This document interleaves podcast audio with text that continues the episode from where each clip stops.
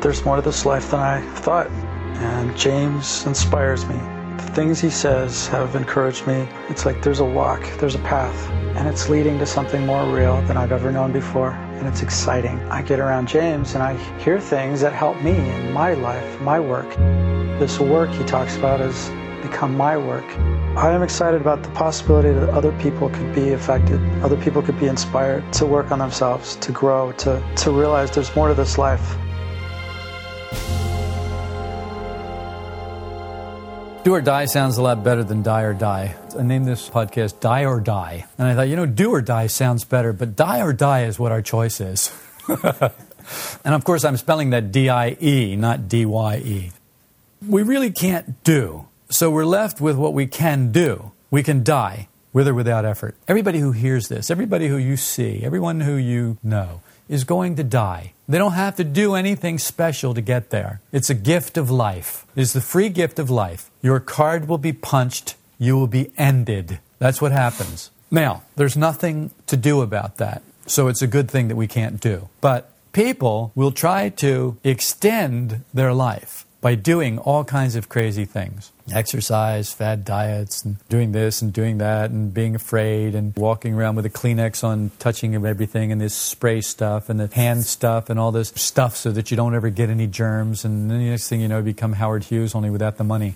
When we start on this path, we imagine ourselves whole. We imagine that we're one. We imagine that we're integrated. We know everything inside of us. We know how it all works. It's all working together harmoniously. Through proper self observation, we realize our duality. We realize, first of all, that we're not one, that we're at least two. And then the effort begins to become one in reality. You can't really make an effort to become one in reality until you realize that you are not one in reality. Steve mentioned something about reality the other day. We were talking about scale, and he was confused about, well, I'm the same as a rabbit, or I'm the same as that bug, or I'm just because the same life is it's the same to everything, and blah blah blah blah blah blah. And I said, yeah, well, the, the thing is, you're confusing realities. We have reality of consensus. The reality of consensus is the reality that everybody agrees on.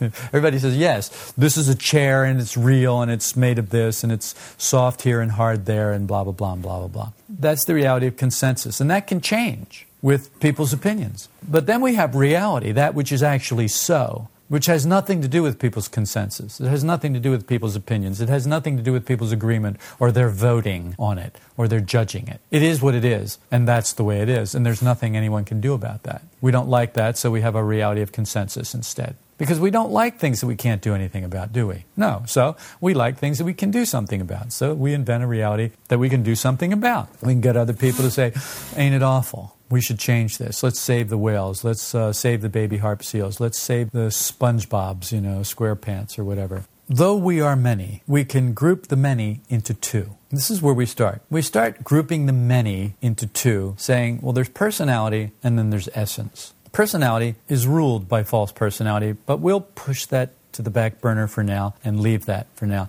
and just talk about personality and essence. Personality comes from life, and essence comes from a source that is not life as we see it. The work says your essence comes from the stars. But that makes people crazy because they get literal and they say, "Oh, I knew it. We're from Mars. Oh, it was aliens came here and seeded the earth with us and oh, we're really from the stars."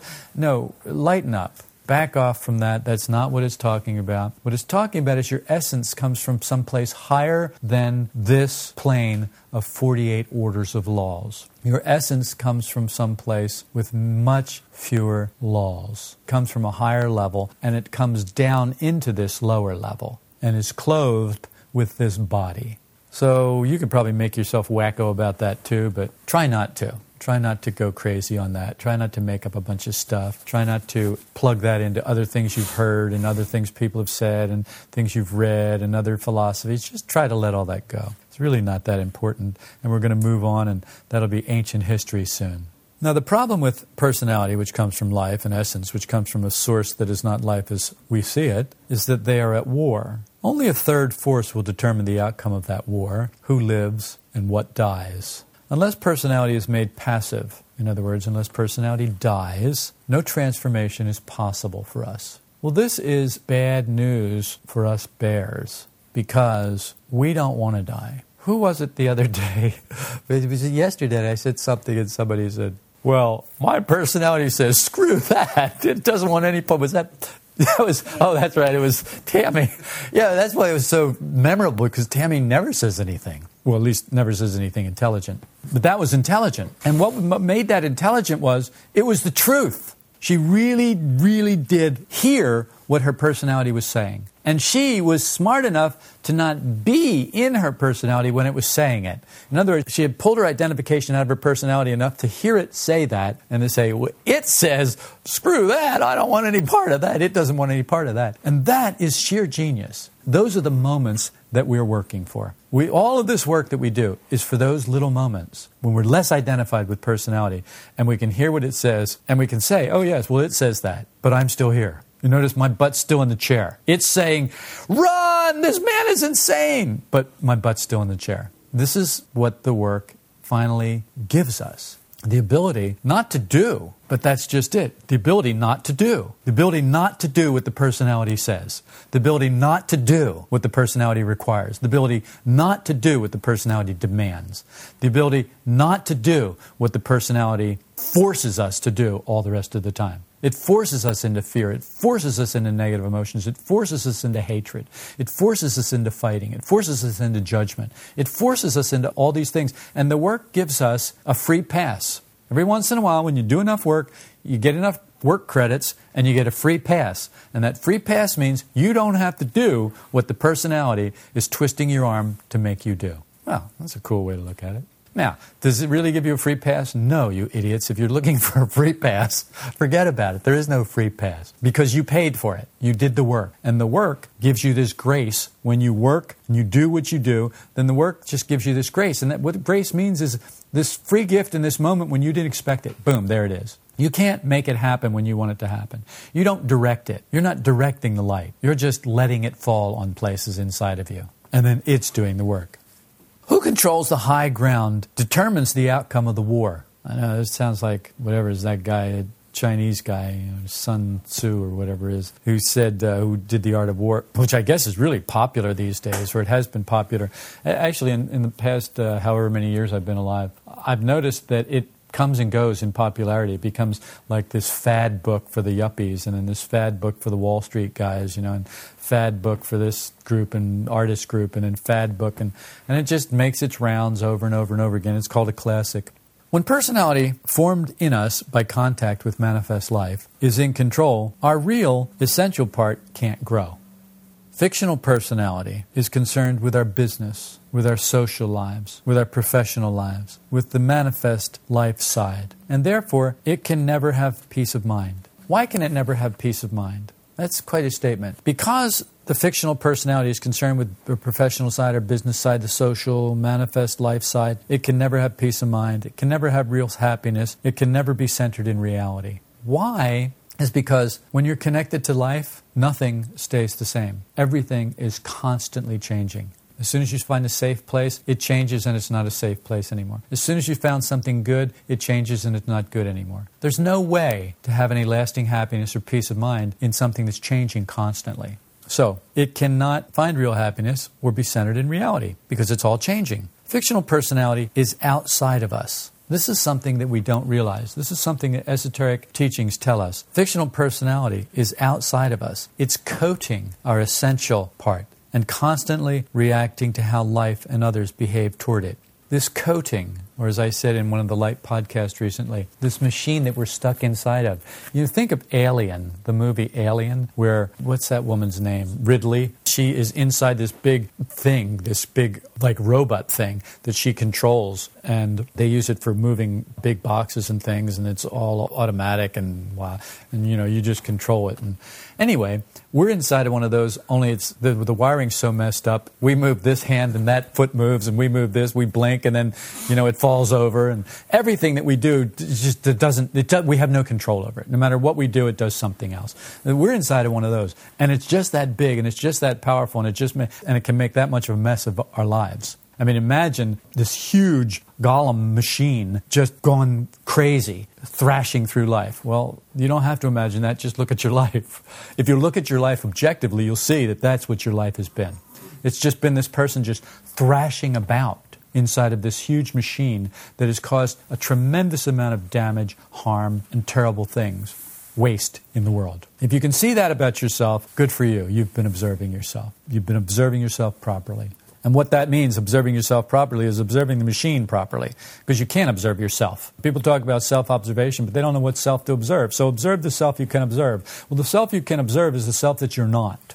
And of course, what that leads to is once you start to observe the self that you're not, you realize that you're not that self. And you start to have some non identification. You start to get free from that, which of course is exactly the goal freedom, liberation from that. So, all of this thing, this machine, this coating, it's all pretense. None of it is real. It's all pretense. It's all made up of the things from the earth. So it's constantly changing too. It's constantly rusting, it's constantly breaking, it's constantly being repaired, it's constantly changing. Becoming conscious, in essence, for a moment, reveals a different world. The world that, as Gurdjieff said, was more real, more vivid, richer. You've all had that experience. You've all become conscious in essence for a moment, a flash. And life was, wow, was just different. It felt good to be alive. There was nothing to be afraid of. There was nothing to judge. There was, not, there was just wonder. There was just wonder and joy and peace and like, wow, leaves were greener. The sky was bluer. The, everything was richer, better, more vivid, more alive. And then it was gone.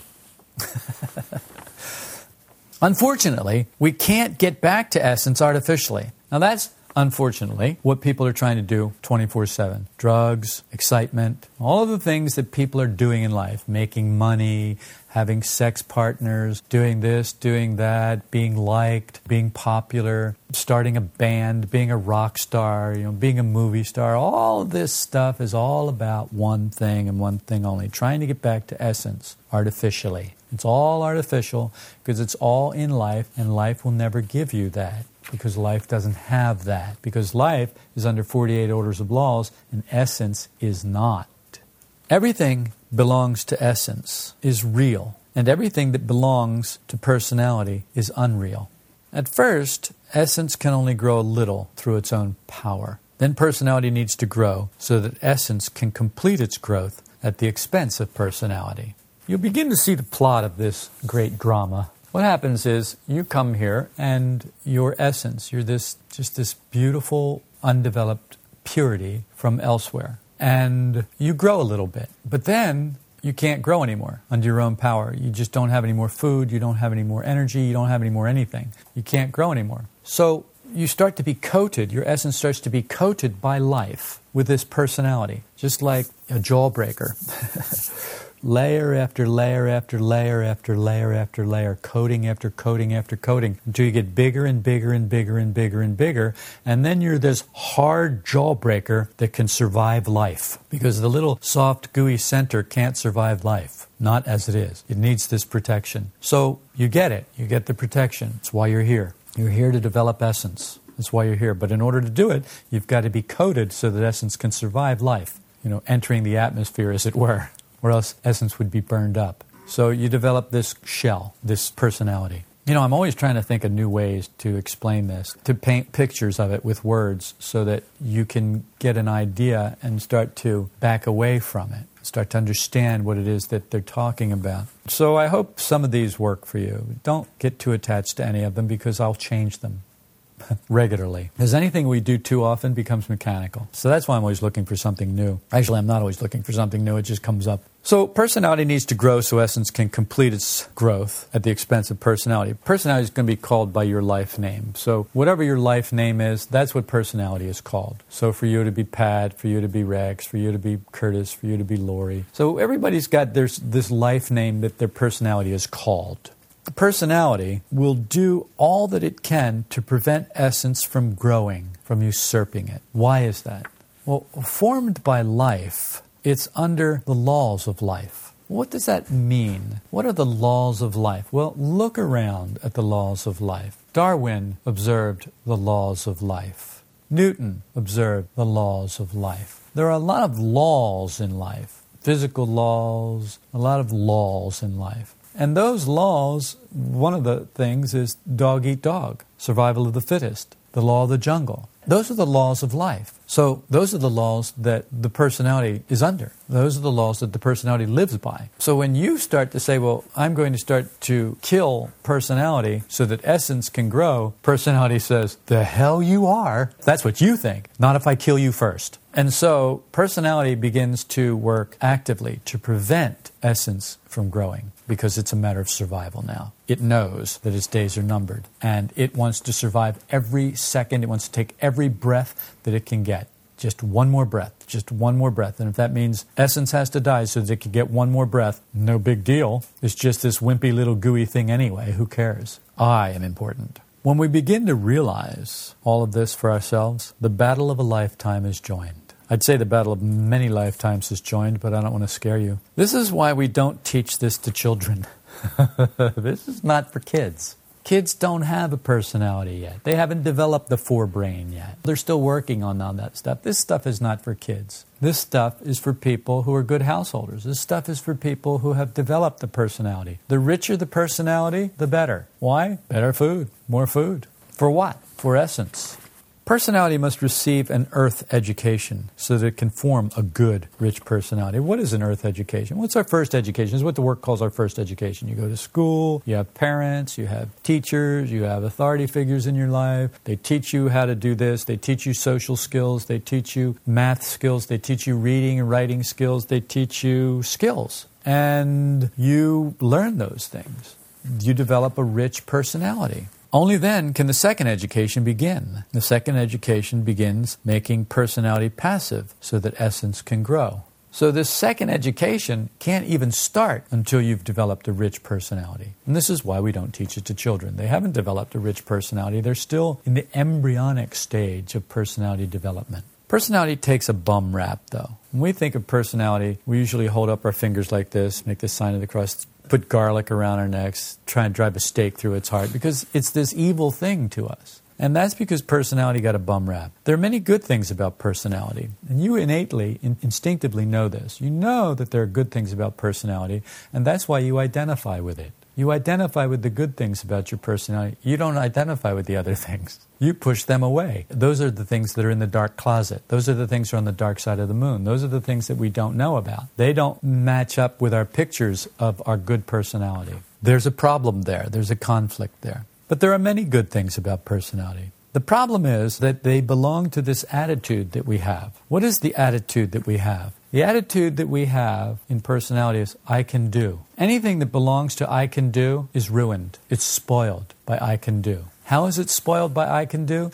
We start to ascribe everything good that happens to ourselves. Everything bad that happens because we think I can do, I think you can do. And when I think you can do, I think that you're doing the bad things deliberately. And so that makes us enemies. And you see, it creates a huge problem right off the bat. The good things that you learned are not to be sacrificed. There are a lot of good things that you learned in life. A lot of very beneficial things that you learned in life. They're not to be sacrificed. That's not the purpose of this work. It's our identification with them that must be surrendered. You don't have to give up being a great artist. You don't have to give up being a good electrician. You don't have to give up being a good construction guy, you know, a supervisor or contractor. You don't have to give up being a good computer programmer. You don't have to give up being a good Nancy nurse. And, you know, you don't have to give up being a good mother and homemaker. You don't have to give that stuff up just because you're good at it.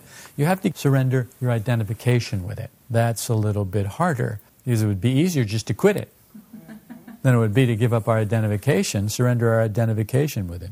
As long as we ascribe qualities of personality to ourselves, essence can't grow. How difficult it is for us to realize we don't know how we think. We don't know how we think. We don't know. I don't mean you don't know how you think. What I mean is you don't know how you think. You don't know how it happens. You don't know how you think.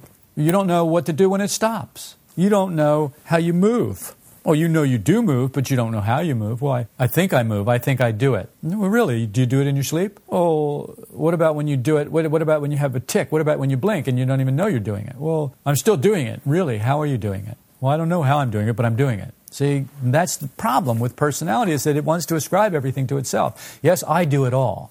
You don't know how you grow hair. Because if you did, you'd stop growing it in places where you don't want it and you'd start growing it in places where you do want it.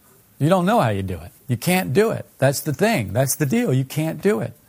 And we don't know how we feel. We don't know what makes us feel the way we feel. We think we know, but we don't really know. So here we are. How difficult it is for us to realize we don't know how we think, move, or feel. Personality governed by false personality says I to all excellent qualities. What's it say to the ones that are not excellent? You. That's what it says. It says I to the good, you to the bad. That's how personality operates. We're all smiling because we know how it operates. This is why everyone is jealous. This is why everyone hates. This is why everyone is so easily offended, spending their entire lives in grievances and internal considering.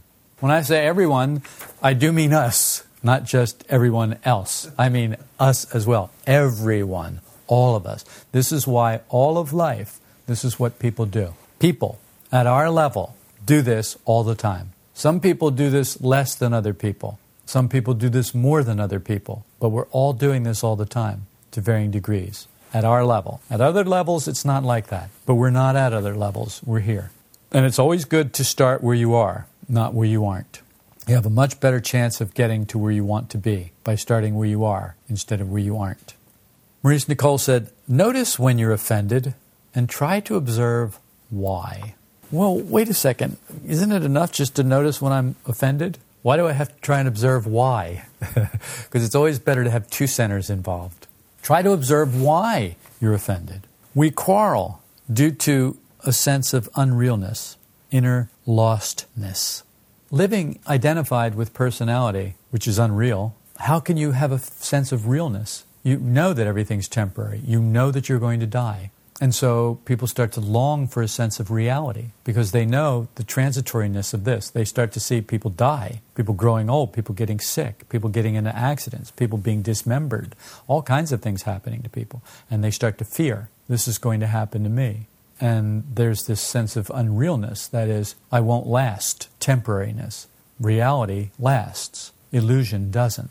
So we quarrel because of our sense of unrealness, and because of our inner lostness, we have this sense of being lost. We try to make everything make sense in the world, but you have to admit, in your real moments, you feel lost. You don't know what's going to come next. You don't know how to handle it.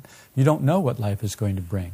You don't know what the economy is going to do. You don't know if your husband or wife is going to be there tomorrow or be dead. You don't know if your kid's going to live or die. You don't know. There is an inner sense of lostness about that. We don't deal with it much, we don't touch it much because there's not much we can do about it.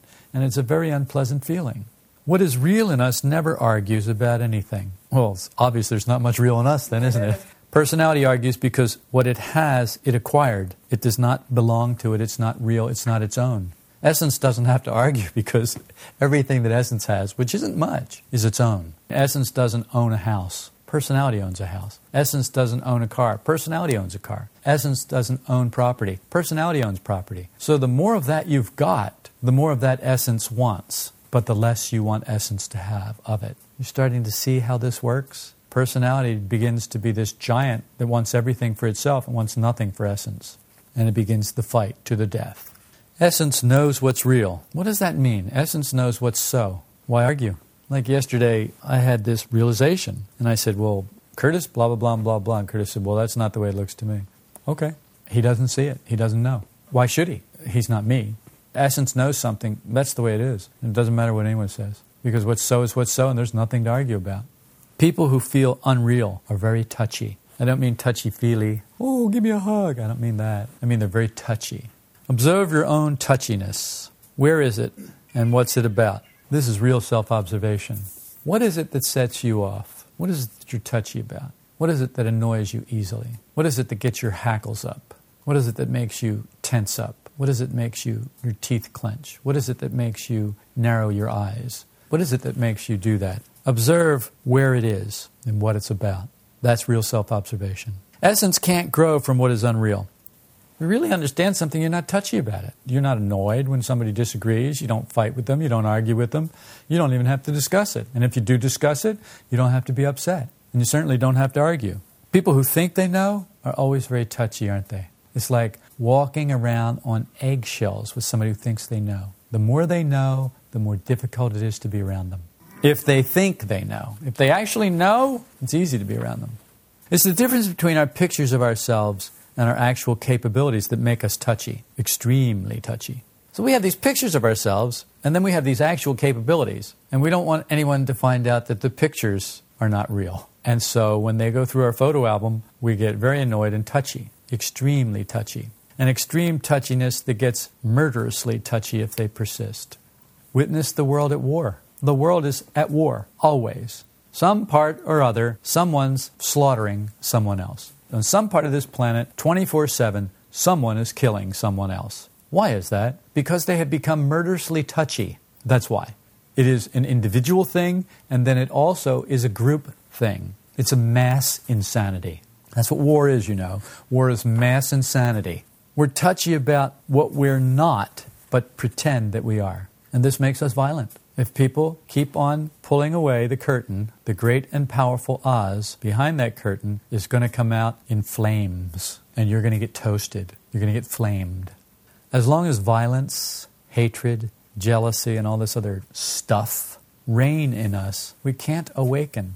You can't awaken when all of that stuff is ruling you unless we become conscious of it. If we become conscious of it, then we begin to awaken. Even while it's still there? Yes, even while it's still there. Asleep, we're no use to the conscious circle of humanity. We're no use to esoteric humanity. We're no use to anything higher when we're asleep. We must become much more conscious of ourselves first, and then the other person. You've got to become more conscious of yourself first, and then the other person. How do we do it? Just the opposite. We become more conscious of the other person first. We find all their faults. And since we found all their faults, we know why we're unhappy, so there's no sense in looking any further. But it's just the opposite in this work. You must find all of these things. You must become conscious in yourself first, and then you can become conscious in other people, of other people. But first, in yourself. Essence comes from a higher level than personality, so it's more real. In other words, it's more deathless, yet it's undeveloped. Essence must be taught at the expense of personality, but personality can't teach essence because the lower can't act on the higher. So personality can't teach essence anything. The only thing personality could ever teach essence is how to be a deceptive, creepy, unreal thing. But essence would never learn that because essence knows what's so, and so it's not interested in what personality can teach it. The work must enter personality, and then the work speaks to essence from personality. The work takes all of the things that personality has, all the excellent qualities that personality has gathered in life, and uses those to teach essence, to develop essence. But personality doesn't do it. The work does it. What does that mean, the work does it? it? means the power of the conscious circle of humanity, the power of light, the power of truth, the power of love does the work, teaches it. Maurice Nicoll said, In a world of sleepers, the work must come from outside, and so enter first the personality.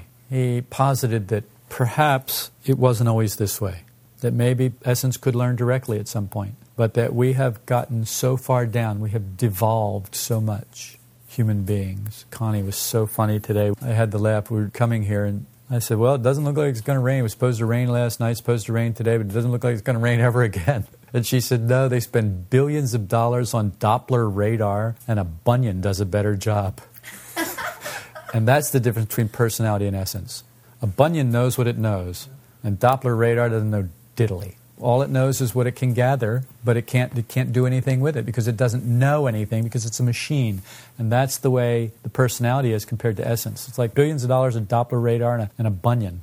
And the bunion knows when it's going to rain, and Doppler radar is going to be off by at least 24 to 48 hours, and, and it's going to have it in the wrong place, and it's going to have it. It's not. It's just all going to be wrong. And then the times that it is right, we all go, yes, let's build another couple billion dollars worth and put some more weather satellites up. It just is worse then. It becomes worse. Esoteric humanity had to build up by education, by the arts, by the sciences, by literature, the culture, so that we could get to a place where we could hear the truth.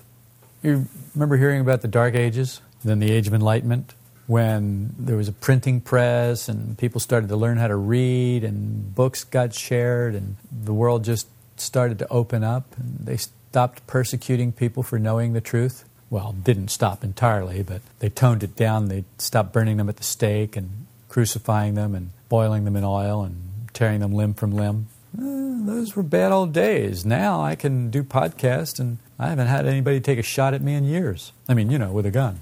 People take shots at me all the time, but they don't take shots at me with a gun. So we have made progress, and it's because Esoteric humanity is built up by education, arts, sciences, literature, the culture. so that we can actually get to a place where we can hear the truth. We can't hear a lot, but we can hear some. Man's position is as a bridge between heaven and earth, between the higher and the lower.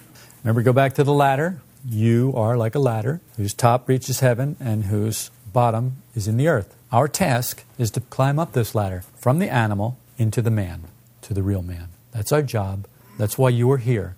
That's why I do what I do. I don't do this so that people will send me nice emails and say thank you and bless you, although I appreciate that. But that's not why I do this. If I never got an email and if no one ever listened to a podcast, I would still do this. I would do this because this is what I am meant to do. And that's why I do it. You are meant to climb out of this animal shell that you are in and climb into the real man that you are supposed to be. That is the possibility of your evolution. I recommend you get busy. Often the practical application of these ideas sounds like it's going to be easy. The ideas sound great. When we actually run into a situation or a person who's being a little more difficult than we'd like, we find it's not as easy as we thought it was going to be. If you've hit a snag with some aspect of this work and its practical application in your everyday life, I invite you to write James at solidrockvista.com. Sometimes a fresh perspective is all it takes to get us back on the right track.